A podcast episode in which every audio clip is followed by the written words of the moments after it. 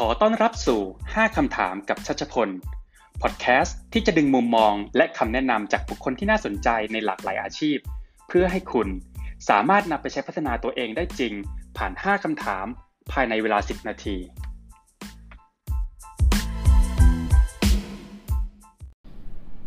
สวัสดีครับผมชัชชัชพล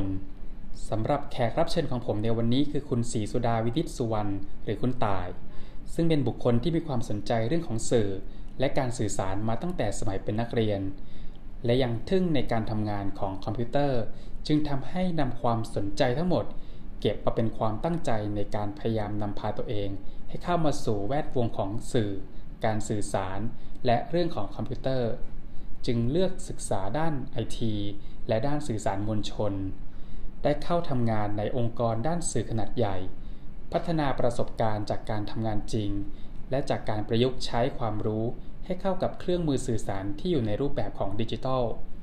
จึงนับได้ว่าคุณศรีสุดาเป็นกลุ่มของสื่อมวลชนกลุ่มแรกๆที่ประยุกต์การสื่อสารสมัยใหม่มาใช้กับอาชีพการงานและการพัฒนาตนเองช่วงประสบการณ์ด้านสื่อสารมวลชนคุณต่ายได้มีโอกาสเป็นส่วนหนึ่งของสื่อขนาดใหญ่ระดับประเทศคืออสมท.รับหน้าที่ทั้งงานเบื้องหน้าและเบื้องหลัง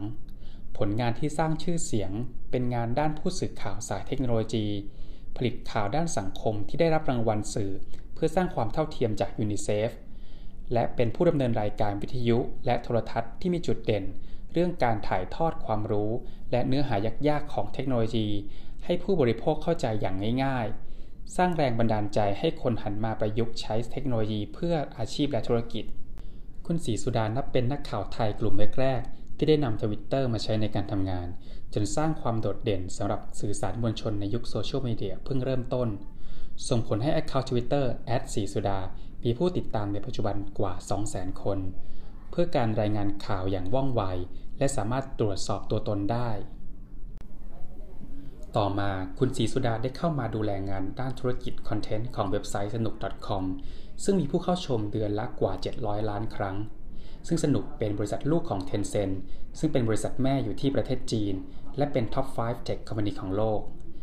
ล่าสุดคุณศรีสุดาได้เข้ามาเป็นกลุ่มผู้บริหารยุคบุกเบิกของแพลตฟอร์ม True ไอ ดี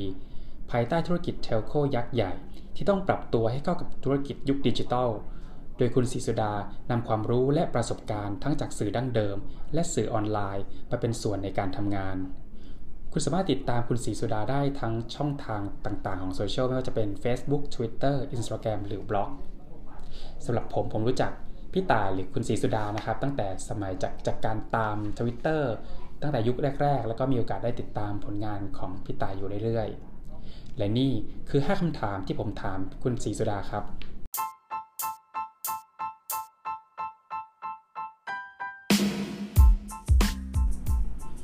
สิ่งที่ได้เรียนรู้ในฐานะที่เคยเป็นสื่ออยู่หน้ากล้อง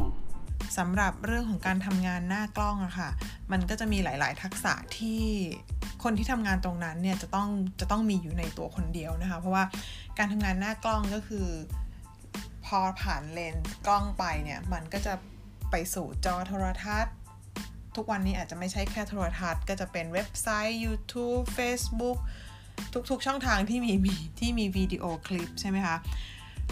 เขาจะมองที่ดวงตาของเราอันนี้คือเป็นเป็นทักษะพื้นฐานกันแล้วกันถ้าถ้าไม่ใช่เป็นยุคโซเชียลมีเดียเนี่ยเวลาเรามองกล้องมันเหมือนกับเรามองตาผู้ชมลองนึกง่ายๆว่าถ้าเรานั่งคุยกันกับคนแบบไม่ต้องผ่านกล้องอะนะคะถ้าคนที่เราคุยด้วยแล้วสายตาไม่มองมาที่เราหรือว่าสายตามองขึ้นมองลงมองซ้ายมองขวาลอกแลกวอกแวกตลอดเวลาเนี่ยมันจะทำให้เรามีความรู้สึกว่าเราก็ไม่มีสมาธิแล้วก็มีความรู้สึกว่าคนที่พูดกับเราเนี่ยเขาก็ไม่มีสมาธิเหมือนกันเพราะฉะนั้นกลับมาที่เรื่องของการทำงานที่อยู่หน้ากล้องเนี่ยกล้องมันจะมีวิวไฟเดอร์ใช่ไหมคะถ้าเป็นกล้องวิดีโอก็จะเป็นเลนเลนใหญ่ๆถ้าเป็นกล้องมือถือซึ่งในปัจจุบันก็จะใช้กันเยอะมันก็จะมีเลนจริงๆในปัจจุบันคนจะเรียนรู้เรื่องของการมองกล้องง่ายกว่าสมัยก่อนเพราะว่าเราเราเริ่มเซลฟี่เราเริ่มอะไรกันทักษะที่หนึ่งก็คือใช้ eye contactนะคะคือถ้าเป็น อยู่ต่อหน้าคนเราก็จะมองไปที่สายตาของผู้ฟังแต่ถ้าอยู่ต่อหน้ากล้องเราก็จะต้องมองไปที่กล้องอาจจะมีเหลือบหรือหลบตาบ้างเล็กน้อยเพื่อให้มันดูเป็นธรรมชาติไม่ใช่แบบจ้องกล้องตลอดเวลาก็จะดูซีเรียสไปนะคะอันนี้คือทักษะที่หนึ่งเลยทีนี้การทำงานหน้ากล้องนอกจากสิ่งนี้ที่ต้องเป็นมีเป็นพื้นฐานแล้วเนี่ยเป็นเรื่องของการสื่อสารด้วยเสียงเหมือนกันบางครั้งถ้าเสียงของเรามันไม่ชัดอ่านออกเสียงไม่ชัดเนี่ยถ้าทำบ่อยๆมันจะเกิดความน่ารำคาญสำหรับคนที่เขาติดตามเราอยู่นะคะก็การออกเสียงก็ควรจะให้ชัดถูกต้องนะคะพูดผิดมีได้บ้างแต่ว่าไม่ใช่คนนี้โผล่ออกมาก็ผิดตลอดเวลามันก็จะกลายเป็นความประทับใจในเชิงลบนะคะอันนี้ก็คือเรื่องของการสื่อสารด้วยเสียงก็จะต้องเสียงพูดชัดแล้วก็พูดถูกต้องความรู้รอบตัวก็ต้องมีการทำงานหน้ากล้องบางครั้งถึงแม้ว่าจะไม่ได้เป็นการถ่ายทอดสดเป็นการบันทึกเทปหรือว่าบันทึกไว้ล่วงหน้าสามารถเอาไปตัดต่อได้เนี่ยแต่ถ้าเรามีความรู้รอบตัว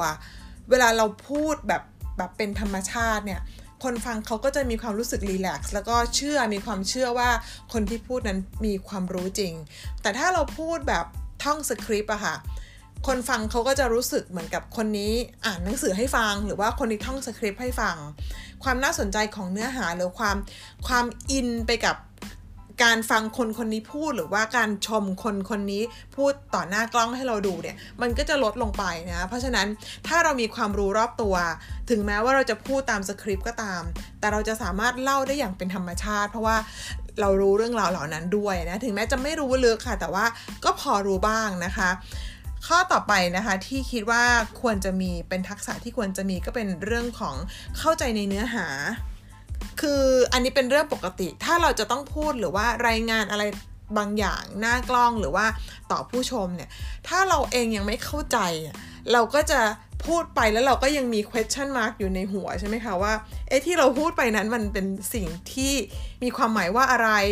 เราจำเป็นจะต้องขยายความยังไงเพื่อให้มันเกิดความเข้าใจได้ง่ายขึ้นอย่างเงี้ยนะคะเราต้องเข้าใจในเนื้อหาที่เราจะพูดแล้วก็รวมไปถึงมีทักษะในการสรุปใจความด้วยบางครั้งการทำงานที่ถ้าเป็นงานสดเนี่ยเวลามันอาจจะถูกตัดไปโดยที่เราไม่คาดคิดเราต้องมีทักษะในการสรุปเนื้อหาใจความคงจะเคยรู้คำว่าน้ำกับเนื้อใช่ไหมคะบางครั้งถ้าเวลามันเยอะเราอาจจะมีน้ำเยอะใช่ไหมคะแต่ถ้าเวลามันมีน้อยเรากระชับเข้าสู่ประเด็นที่ต้องการสื่อสารเลยภายในเวลาจำกัดเพราะฉะนั้นเราต้องมีทักษะตรงนี้ด้วยนะคะแล้วก็อีกเรื่องนึงที่คิดว่าจำเป็นมากๆเลยเป็นเรื่องของบุคลิกภาพคือถ้าเราแต่งตัวทำผมทำหน้าคือไม่ได้หมายความว่าต้องสวยงามแบบหน้าชมอะไรอย่างเงี้ยหน้าฉ่ำหน้าชมอะไรอย่างงี้ไม่ใช่นะคือบุคลิกภาพต้องดีผู้บริโภคสื่อในปัจจุบันควรระวังเรื่องอะไรบ้างปัจจุบันเนี่ยข่าวสารมันเข้ามาหลายช่องทางคือของของตายเองก็โชคดีที่มีมีประสบการณ์ทั้งในยุคของสื่อโซเชียลมีเดียยังไม่เข้ามาในยุคของอินเทอร์เน็ตที่มันไม่ได้เร็วมากจนถึงยุคอินเทอร์เน็ตเร็วมากยุค multitasking แล้วก็ยุคของโซเชียลมีเดียเพราะฉะนั้นเราจึงได้เห็นว่าการเข้ามาของช่องทางในการสื่อสารที่มันมีใหม่ๆเพิ่มมากขึ้นเรื่อยๆเนี่ยมันเปลี่ยนแปลงเนื้อหาของเขาเรียกว่ามันเปลี่ยนแปลงแลนด์สเคปของการสื่อสารไปเยอะมากนะคะคือพอสื่อมันพอข้อมูลข่าวสารมันเข้ามาหลายๆทางเนี่ยสิ่งที่จะต้องควรระวังมากๆเลยเรื่องของความถูกต้องความถูกต้องของเนื้อหาที่เข้ามาไม่ได้บอกว่าสื่อที่เป็นมีความน่าเชื่อถือมีชื่อเสียงโด่งดังมีชื่อเสียงสะสมมานานในอดีตจะไม่พลาดนะคะเพราะว่าคนที่ทำงานในองค์กรสื่อก็คือคนคนหนึ่งเหมือนกับทุกๆคนที่อยู่ในหลายๆองค์กรเนี่ยมันก็จะมีความ human error กันนะคะก็คือบุคคลนั้นน่ะ error เราคงจะได้เห็นหลายๆครั้งที่สื่อที่มีชื่อเสียงโด่งดังไปเอาข่าวที่มันเป็นข่าวไม่จริงที่กระจายอยู่ในอินเทอร์เน็ตแล้วก็เอาไปออกซ้ำบนสื่อทำให้ภาพลักษณ์หรือว่า branding ของสื่อความน่าเชื่อความน่าเชื่อถือของสื่อนั้นเนี่ยก็เสียหายไปจากการที่ตัวสื่อเองก็ไป เอาข้อมูลที่มันไม่ถูกต้องสิ่งที่จะต้องควรระวังก็คือเรื่องของความถูกต้องแต่ว่าถามว่าเราจะรู้ได้ยังไงว่าอันนี้มันถูกหรือมันผิดจริงๆก็มันยังไม่สามารถมีเครื่องมือมาหรือมีสูตรตายตัวมาบอกได้นะคะเพราะว่ายิ่งเดี๋ยวนี้มันมีเรื่องของการใช้ดิจิตอลมากมายมันปลอมแปลงแม้กระทั่งหน้าคนเอาปากมาขยับขยับแล้วก็บอกว่าคนนี้พูดเรื่องนั้นเรื่องนี้ในเวลานั้นซึ่งในความจริงไม่ได้พูดอะไรอย่างเงี้ยนะคะเพราะฉะนั้นเนี่ยก็ก็คงจะต้องระมัดระวังแล้วก็ไม่ต้องรีบเพื่อที่จะต้องเอ่อเอาไปเผยแพร่ต่อถ้าไม่ใช่หน้าที่ของเราหรือว่ามันไม่ได้เกี่ยวข้องกับชีวิตเรามากเนี่ยคือเป็นการบอกต่อเอามันเนี่ยบางครั้งมันอาจจะกระทบกับกับความถูกต้องที่มันควรจะมีนะคะอันนี้ก็ต้องต้องระมัดระวังเราอาจจะถูกชี้นำได้คือบางครั้งคนก็จะสร้างข่าวปลอมสร้างข้อมูลปลอมมาให้มันเกิดการชี้นำทางความคิดแล้วถ้าเราไม่พิจารณาตรงนั้นอย่างรอบคอบเนี่ยเราอาจจะกลายเป็นเหยื่อคือการเอาไปบอกต่อนะคะซึ่งมันเป็นวัตถุประสงค์ของคนที่เขาพยายามจะชี้นำนั่นเองนะคะงานสายคอนเทนต์คืออะไรและคำแนะนำสำหรับคนที่อยากทำงานสายนี้คือจริงๆงานสายคอนเทนต์เนี่ยมันก็จะตรงมากกับที่ต่ายทำมาถ้าที่คุณชัดอธิบายไปในช่วงแรกว่าเป็นคนที่ชอบเรื่องของการสื่อสารแล้วก็เรื่องของการสื่อเพราะฉะนั้นเนี่ยงานคอนเทนต์มันก็คืองานสื่อสารนั่นเองนะคะคืองานของการเล่าเรื่อง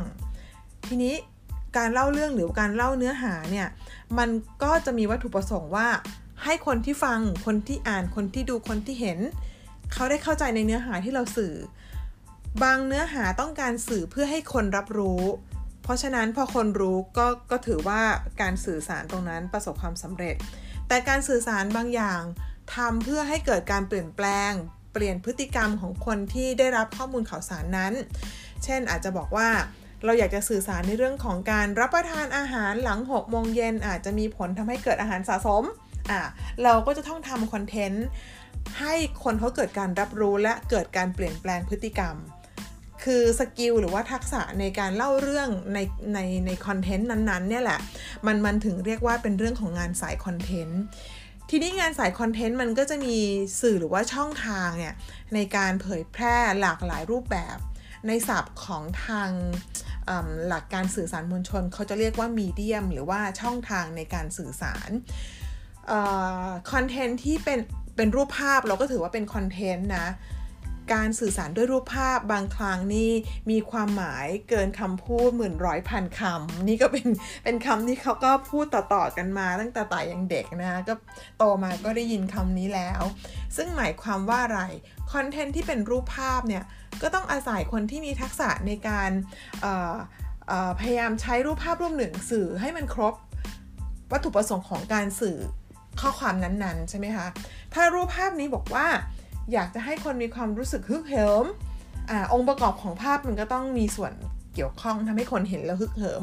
หรือว่าเห็นแล้วเกิดความสงสารอยากจะไปบริจาคเงินสมมตินะคะภาพภาพนั้นมันก็ต้องสื่อเพื่อให้คนสงสารแล้วไปบริจาคเงินอันนี้คือมีเดียมที่เป็นสื่อที่มันสามารถที่จะนำเสนอรูปภาพได้สื่อสมัยใหม่ๆมันก็จะมีทั้งแบบมัลติมีเดียนะคะมีวิดีโอวิดีโอบางครั้งนี่ถ้าไม่มีเสียงเลยคือในยุคใหม่เดี๋ยวนี้จะมีวิดีโอแบบไม่มีเสียงเพราะฉะนั้นการเล่าเรื่องยังไงผ่านแอนิเมชันหรือผ่านภาพเคลื่อนไหวโดยไม่มีเสียงอะค่ะมันก็เป็นความท้าทายว่าคนที่อยากทำงานสายคอนเทนต์ที่อยู่ในมีเดียมแบบเนี้ยจะต้องมีสกิลอะไรบ้างใช่ไหมคะก็ต้องพัฒนาตัวเองบางอันเดี๋ยวนี้เดี๋ยวเดี๋ยวนี้มีแพลตฟอร์มใหม่ๆซึ่งเป็นเหมือนช็อตคลิปบางครั้งเดี๋ยวนี้ช็อตคลิปมันอาจจะสื่ออะไรได้ไม่มากช็อตคลิปนี่จะตอบโจทย์ความบันเทิงซะมากกว่าอะไรอย่างเงี้ยค่ะเป็นต้นนะคะเพราะฉะนั้นเพื่อตอบคำถามว่างานสายคอนเทนต์คืออะไรก็คืองานการเล่าเรื่องนะคะแล้วก็คำแนะนำคนที่อยากทำงานสายนี้เนี่ยหนึ่งคุณจะต้องเป็นคนที่มีความชอบที่จะเล่าเรื่องก่อน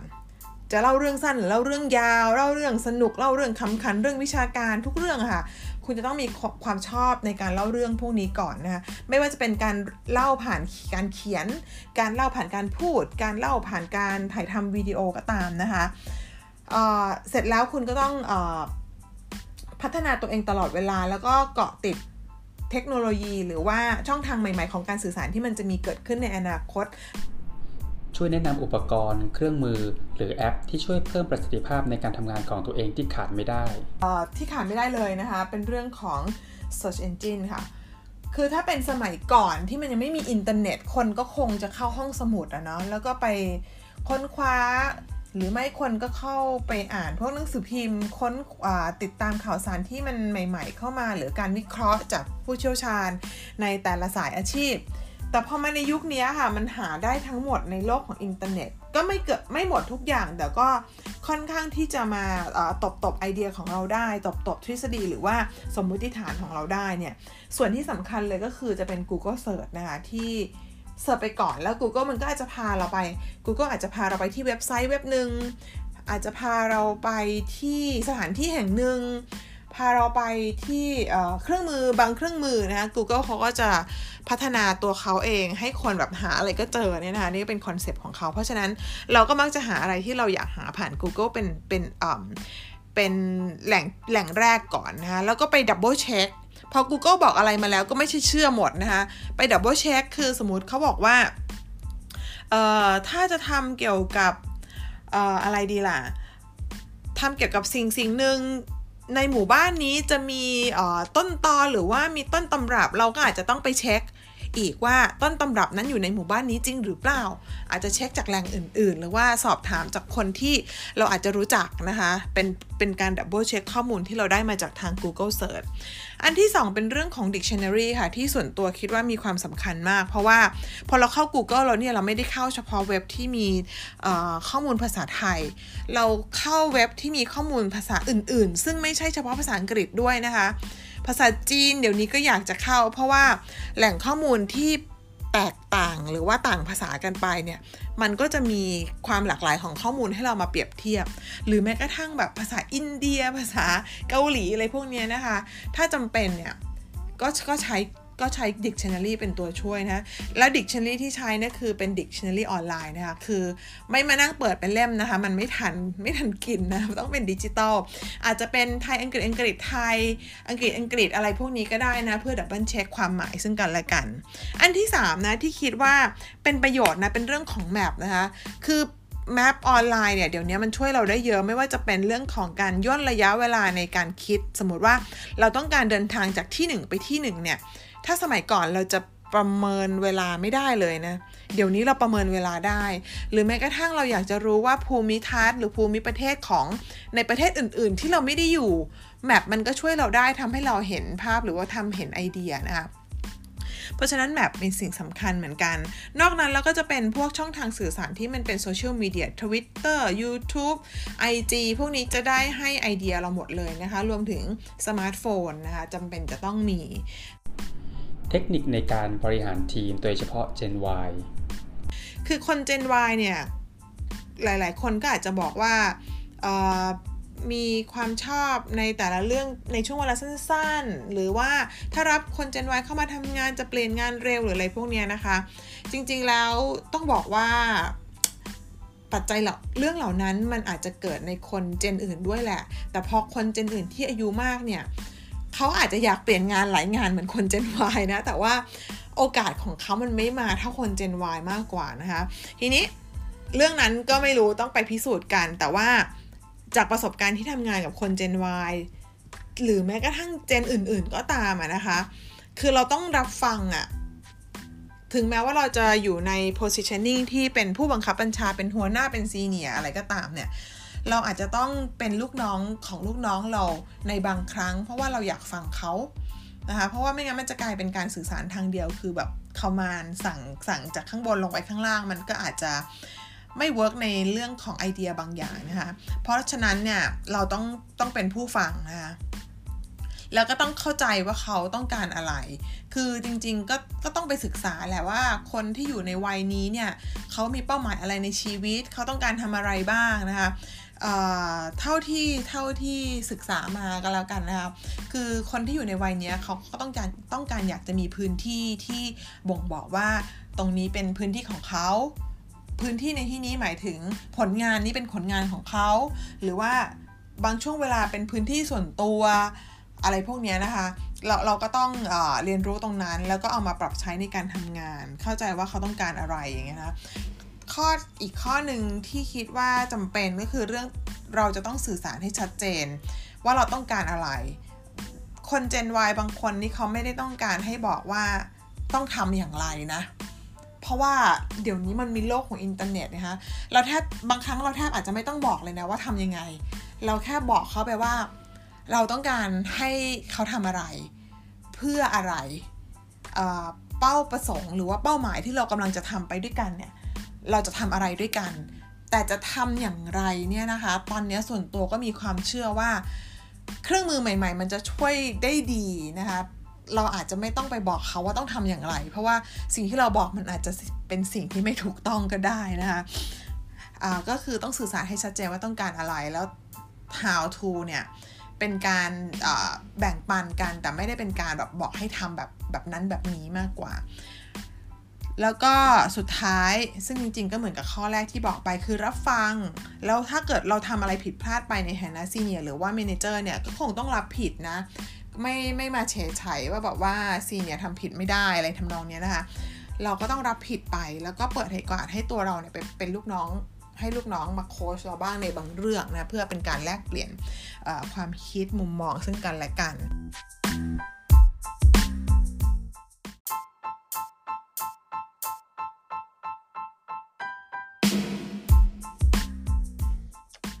ขอบคุณที่สนใจติดตามรับฟังห้าคำถามกับชัชพลอย่าลืมว่าคำแนะนำจะไม่มีประโยชน์ถ้าไม่ได้นำไปลองทำดูสำหรับวันนี้สวัสดีครับ